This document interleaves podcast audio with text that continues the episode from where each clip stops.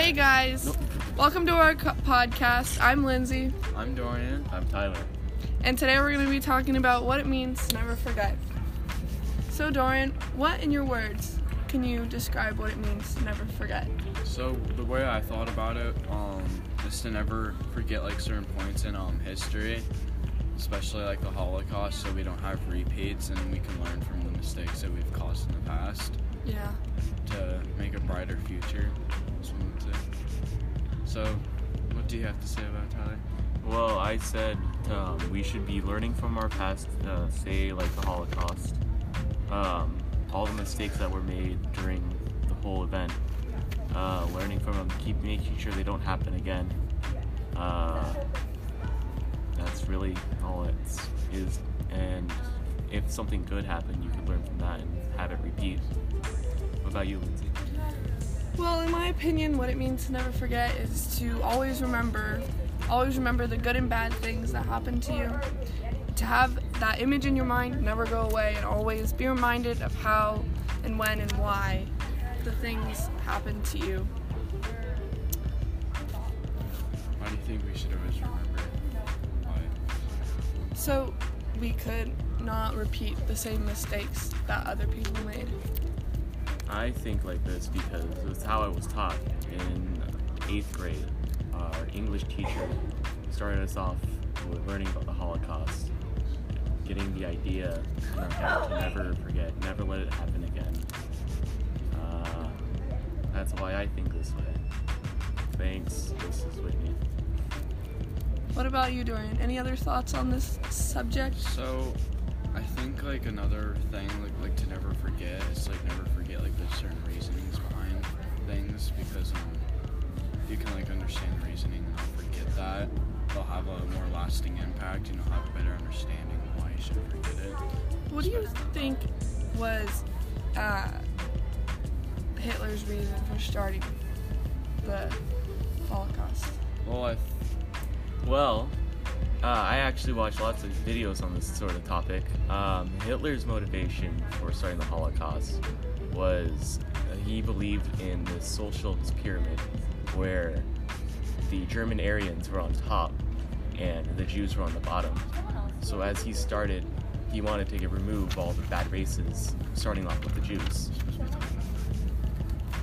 Uh, Well, it's a good opinion on it. Well, it's a good I little background information. Yeah. Uh, Anyway, that's it for today's podcast. Bye. All right, welcome to our um, second podcast. So we're gonna be talking about um, what other historical events does um, never forget remind us of. So um, I'm Dorian. I'm Lindsay. I'm Tyler. So would you like to start us off, Tyler? Well, uh, the historical events that this phrase reminds me of would be practically any war that I know of that involves Russia and attacking them in the winter. For some reason, throughout all of history, uh, any attempts to invade Russia have failed because they've always been attacking in the winter. The Russians have soldiers and troops trained to fight in the winter, yet throughout all of these wars, no one has learned that. So they always attack in the winter. What about you, Lindsay? Well, this phrase reminds me of many events. Um, the wars that the U.S. participated in, and the people who risked their lives to fight for our country and their fellow U.S. citizens. Um, they risked their lives to fight for independence. And another time period that reminds me of this is the time period where there was a difference between white and black skins and where black skins were treated like slaves and like they had no purpose in this world other than to serve white people and many of the white people will never forget how they treated their slaves and how the slaves will never forget how the white people treated them. So um, some historical events that never forget reminds me of are some of like the wars that have happened, especially some of the world wars, because um, I don't think we should forget about those that happen, especially considering the amount of people that have died in them to protect certain lands. because um they risked a lot because it's their lives that they risked. Um?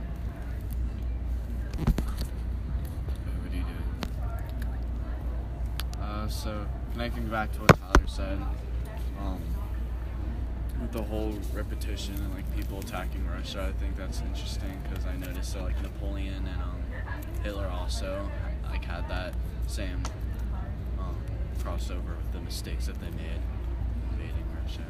Do you think uh, Hitler knew much about the Napoleonic Wars and how he invaded Russia too?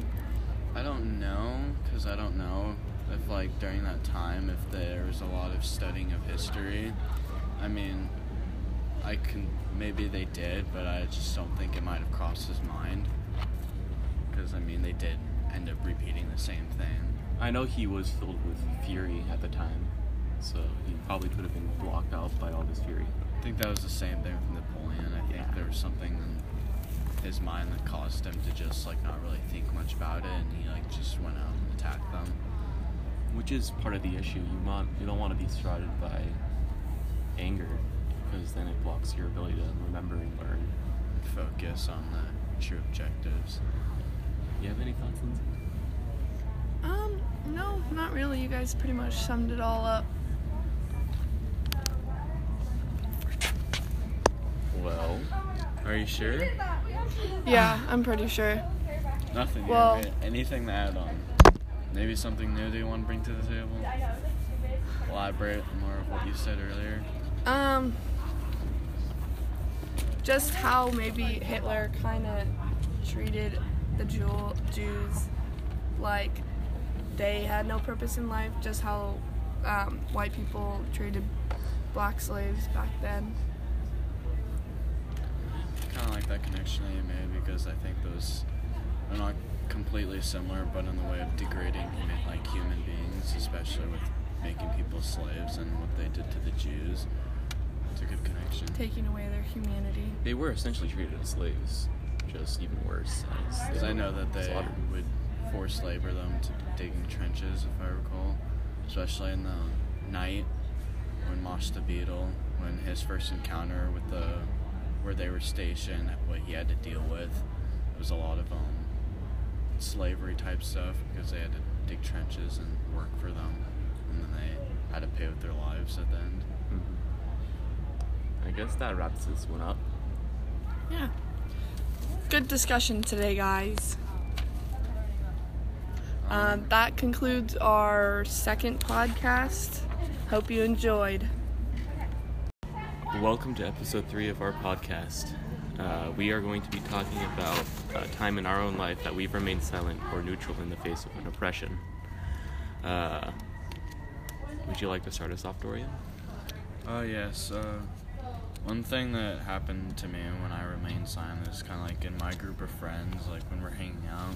Sometimes like we'll say things that can be kind of messed up, but like most of the time we just pass it on as a joke because we all laugh about it. But sometimes I always think like it can be a little serious because I don't always know if it is actually a joke. So it's like sometimes like I can remain silent if someone says something because I just have the mindset if it's just a joke, so I just let it pass on without really ever thinking about it too much. So, does anyone want to go next? Well, I think the only time that I remember in my life where I stood silent and remained neutral in the face of oppression was when I just stood there watching someone getting treated unfairly or getting pushed around mentally or physically or emotionally or spiritually. And like I just stood there and not like going in to help because I was afraid that I was going to get hurt or made fun of or humiliated for trying to stick up for the person that was getting humiliated or something. Sometimes it's just kind of a leap of faith moment. You have to, Yeah. even if sometimes you have to like risk. Not, I don't want to say losing something about yourself, but in the end, if it helps the person, then you know, sometimes it's always best to take that pain later. Have you ever thought to uh, have like a private conversation with any of your friends and ask them how they feel on the topic? Well, not really, because most of the times I'm like we're like hanging out, like everything just goes by quickly. You don't really get a chance like in depth think about the moment at the certain time that it's happening. So No, not necessarily. I don't really have friends that have struggled with this, but I've seen people around campus that um, struggle with this, and um, I just feel like we could do a better job of standing up. I remember a time in my life where I stood up for one of my friends that was being bullied, but like it was it was a different kind of bullying than it was that it is in high school. I have a friend that um, I met online that lives in Kentucky. Um she tells me that she gets sexually assaulted like nearly every day. Um, and I technically don't stay silent or neutral about it, but it's at the same time I am because I can't do anything about it. Yeah. So really, all I can do is get angry at the fact that it happens. Tell her that if I was there, I would be doing something about it, and so and so. Have you ever tried telling her to like to do anything?